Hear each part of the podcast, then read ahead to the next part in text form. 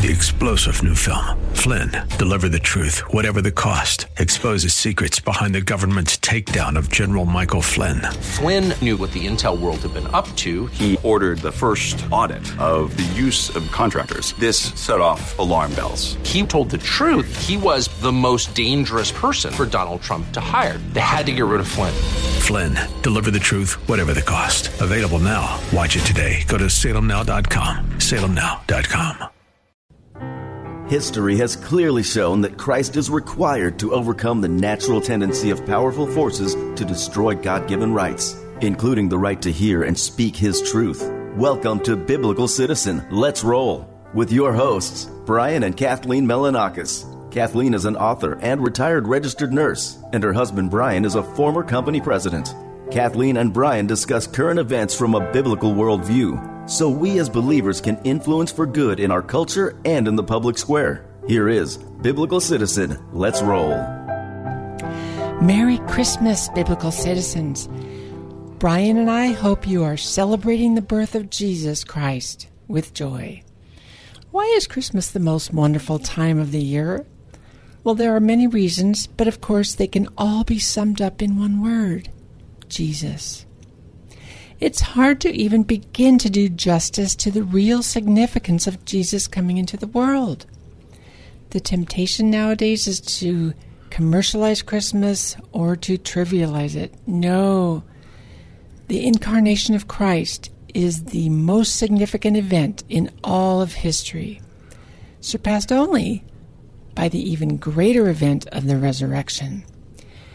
To help us really realize the significance of Christmas today, we're going to consider the question what if Jesus had never been born? You know, we all love the classic film It's a Wonderful Life. Many people play that every Christmas season with Jimmy Stewart and Donna Reed. The premise of the story, as most of us know, is that George Bailey, the star, he's shown through supernatural means what the world would have been like had he never been born. The pharmacist that he saved from poisoning would have died. His wife would have become a lonely old maid. The tyrannical miser of the town, Mr. Potter, the banker, would have taken over all of Bedford Falls, renamed it Pottersville, and turned it into a proliferation of gambling halls and bars instead of lively shops and family homes had George Bailey not been there, doing the good that he did. So there's a book by D. James Kennedy that is actually entitled, What If Jesus Had Never Been Born? It's an excellent book and we highly recommend it. Some of you listeners may remember when we interviewed J. Warner Wallace, the former detective whose life changed when he heard a pastor say, Jesus was the smartest person who ever lived. Well, Warner began investigating, and he found that not only was Jesus the smartest person who ever lived, but he was the person who had the most impact on the world who ever lived. And we explored with Mr. Wallace some of the ways that Jesus impacted the arts, literature, and culture. But let's look further at just a few of the ways that Jesus massively changed the world. Remember, Jesus said on the cross, I am making all things new. His birth, life, and resurrection did that. He continues to make all things new, leading to the new heavens and new earth at the end of time. One of the most fundamental things he did was change people's attitudes about the very value of life itself. He taught the sanctity of life, that we are made in the image of God. This concept changed so many other things. For much of the history of the world, life was cheap. Wars were constant. Absolute rulers had absolute power, including fathers. They had despotic control over their wives and children and could order that babies or children be exposed or set out to die at will. But Christianity stopped or decreased barbaric practices like infanticide, abortion, child sacrifice. Jesus taught that children were precious and a gift of God to be raised and nurtured with care. That was not the case before he came. Ephesians 6 4 talks specifically to fathers. And you, fathers, do not provoke your children to wrath, but bring them up in the training and admonition of the Lord. Christians eventually brought an end to brutal entertainments like public killings, like tens of thousands of gladiators that died fighting to the death, and people literally being fed to lions for entertainment. Because of Jesus, countless lives have been transformed from being lost souls and liabilities to society into purposeful, joyful, productive assets to society. And out of this transformation of people, so many changes for the better have taken place. Jesus helped people see the dignity of work. That was another thing that wasn't uh, generally assumed. That the harder you worked, it was kind of looked down upon. And this led to an elevation of the common man. And Jesus raised the status of women. He always treated women with respect, and he treated them as persons of value not as inferior beings to be pushed around as was traditional. Jesus taught the sanctity of sex, marriage, and the family, which has helped to preserve the human race. He taught husbands to love their wives and wives to respect their husbands, and said, Let the little children come to me, honoring them in a very public way. And the dignity of work led to free markets and the exchange of goods, which leads to more prosperity. This attitude of human dignity eventually led to the abolishment of slavery, the establishment of civil liberties, and government of the people, by the people, and for the people. You know, before Jesus, the widespread practice was contempt for the poor. Widows and orphans typically became destitute and were often sold into slavery, even in Israel where the leaders professed not to believe in that. But Jesus changed the attitude towards widows, orphans, and the poor. He inspired charity towards others. And where do you think the Samaritan ethic comes from? Christians over the centuries have set up orphanages and safe houses and charities for the poor. Christ taught it as our sacred duty to help those less fortunate than ourselves. Jesus went all around the country healing the sick. The sick used to be seen as burdens and were often left to die or become beggars. There are examples of that in the Bible. Lepers were untouchable and the outcasts of society. Jesus healed lepers and touched the untouchables with love. He made blind men see, lame men walk, and freed people made mentally ill by demons. Christians ever since have had compassion on the sick and have cared for them as a sacred duty. Christians are the ones who have set up hospitals, for instance. A, an example of a brave Christian lady caring for the sick that I've always admired is Florence Nightingale, who in the 19th century gave up her comfortable upper class life to go to faraway battlefields to care for wounded soldiers. Do you know also it's been Christians who have spread literacy and education for the masses? Martin Luther taught that common people should be able to read the Bible in their own language, which led to the movement for widespread literacy and education. The Puritans always stressed that people should be able to read the Bible themselves and taught their children to do so, against government edicts not to. Kennedy and others argue that we would not have modern science without the Christian worldview that spawned it. Yes, Aristotle in 450 BC started the empirical observation and categorization that were the underpinnings of science, but it did not take hold in a Buddhist culture because why try to improve reality when you believe that the goal is to escape it? Same thing with Islam. The Arabs had the writings of Aristotle all through the Middle Ages, but their fatalistic religion prevented science from flowering in their culture. It wasn't until the Renaissance and the convergence with the Protestant Reformation that science began to flourish, Kennedy argues. Jesus brought about the civilizing of many barbarian and primitive cultures. D. James Kennedy mentions, for example, the Franks of old, the Germanic tribes, the Anglo Saxons, the Vikings. These tribes were constantly attacking and raiding more productive peoples in a large part of history, and others lived in terror of them because these warriors were fierce and they would cause cruel destruction upon the people they attacked. They saw monks and monasteries as prey, for instance before becoming transformed by Christ and his gospel themselves. And then they changed. And what about the codifying and setting to writing of many of the world's languages? And as we mentioned, the greater development of art, architecture, and music, an inspiration for some of our greatest works of art in history. All these are because Jesus has been making all things new, as he said. Jesus came to liberate us and fulfilled the law on our behalf. Without Jesus, we would live in a crueler, more unjust world. And this isn't even to mention Jesus' magnificent, greatest gift of all the eternal salvation of countless souls into eternal life and the chance to live with Him in heaven. And have you ever stopped to think that without Jesus we would not know the purpose of life?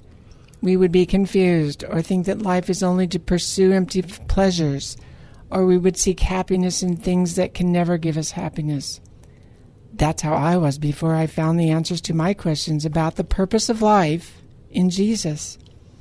The purpose of life is to glorify God and enjoy Him forever, and to learn to love from the great teacher of love, Jesus Christ, the Lord of all the earth.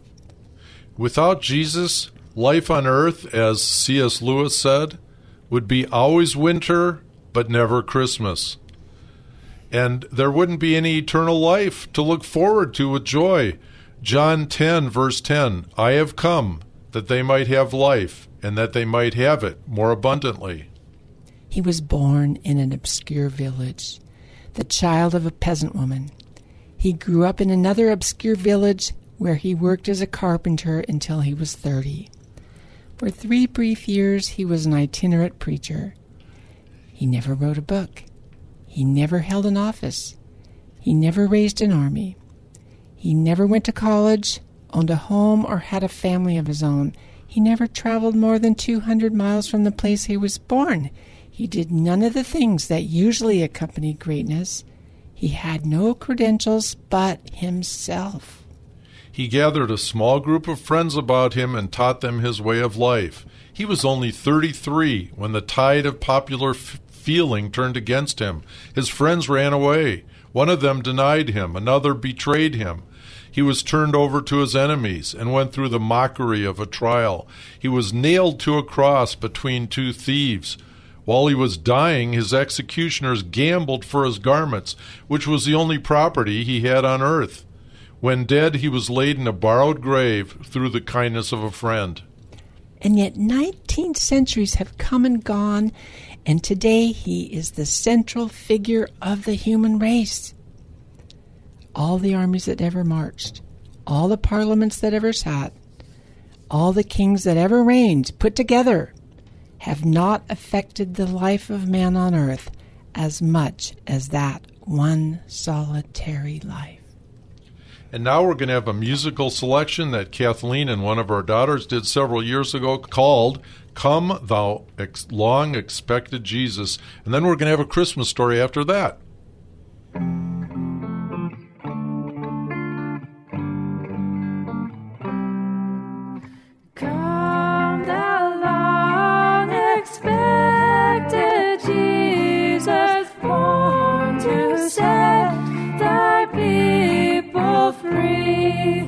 from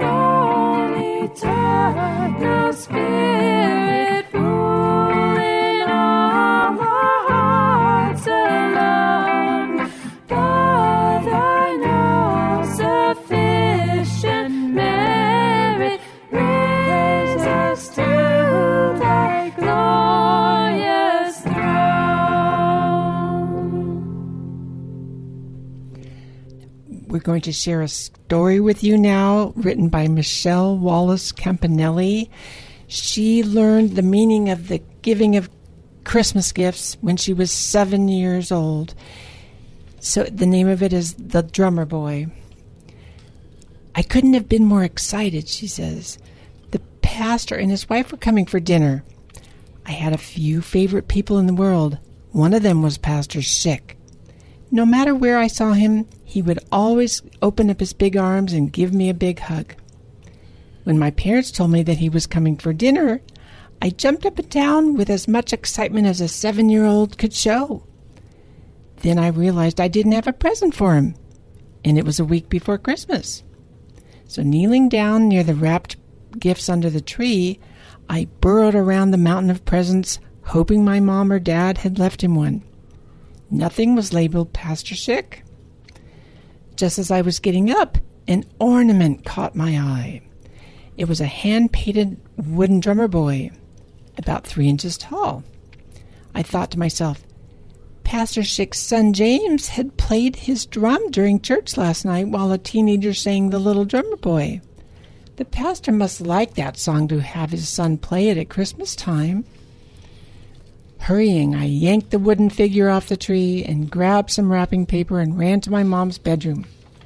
Quickly, I covered the ornament with the colorful paper and began encircling the small package with mom's entire roll of cellophane tape. Soon the pastor and his wife arrived. We sat down at the dining room table and I began eating meatballs and spaghetti while the adults talked. The meal was so delicious and the conversation so interesting that I almost forgot about my gift until dessert. Then, reaching under my chair, I grabbed my secret surprise. Here, I tossed the mummy taped gift over the table with no introduction. Merry Christmas! My parents' faces went pale. They had no idea what I had given him. The pastor reached for the gift with a smile. How sweet of you, Michelle. For several minutes he tried to unfurl the tape then he turned to my father, saying, I think I might need a pair of scissors. Would you have some handy? My father rose and grabbed a pair from the drawer. With a few cuts and a hard pull, the minister discovered what I had bundled the wooden drummer boy. It was very small and looked a bit worse from the tape. My goodness, this is really something, young lady. It reminded me of last night when James played the drum, I smiled. I love the little drummer boy song. After we finished our ice cream, the pastor gave me another warm hug, and he and his wife left. I wasn't too sure if he had really liked my gift, but I was still glad that I had remembered him in a special way. The moment Pastor Schick was out the door, my father turned to me and questioned, Why did you give him that old ornament? I thought he'd like it, I sputtered. Next time, ask before you take something off the tree, my father warned. If you wanted to give him an ornament, you should have given him one of these big fancy glass or crystal ones. Oh, now I felt my gift wasn't good enough and my eyes fell to the floor. Sorry. The next Sunday, I was almost too embarrassed to go to church. I thought that my dad was probably right. I should have given him a larger ornament one with fancy colors that glistened or twinkled with lights. After all, Pastor Schick was a very important person. We sat in the first pew as usual, but I couldn't even look up. When it came time for the sermon, I began fidgeting in my seat, kicking my feet. But then the pastor began to speak. I want to tell you all of a wonderful Christmas gift that was given to me this past week. See this little ornament here? It's one that shows that even a seven year old knows the true reason why we give to one another at Christmas time. Out of all the presents I received this year, this one means the most to me, and I'll tell you why. For those who didn't attend the Christmas concert service, my son played his snare drum for the Little Drummer Boy song. Yesterday, my son left to go back to college. Now I will keep this ornament on my desk, reminding me that wherever he is, he is my drummer boy. The congregation clapped. Over the years, I prayed to God that my family would impact your lives and that we'd make beautiful memories together. And now I know that my son's music meant something to a special little girl as much as it meant to my family. I would like to thank her from the bottom of my heart. She reminded me that it isn't the gift that is most important, but the love that prompted it after the service, I went up to the pastor and I re- and I received my big Sunday hug, and he thanked me again for the precious ornament. Those surrounding us realized I was the girl who'd given the drummer boy gift and smiled at me knowingly. After I gave it to you, I was worried if you'd like it. Because it was so small, I finally stammered to the pastor. Well, you're small, and I love you, but it's not fancy. It doesn't have lots of sparkles. Well, Jesus didn't have fancy things when he walked on earth, but I love him very much too. To this day, each Christmas when I hear the little drummer boy, I remember Pastor Schick's family fondly. That ornament was so tiny, but the meaning became larger than life to me. I learned at seven years old that it's not the gifts themselves that are important. It's making someone happy and being willing to show love by sharing that represent the true spirit of giving. I hope you enjoyed that story. We're going to have one more musical number from Kathleen and our daughter called Joy to the World. I want to wish you all a wonderful, happy, Merry Christmas.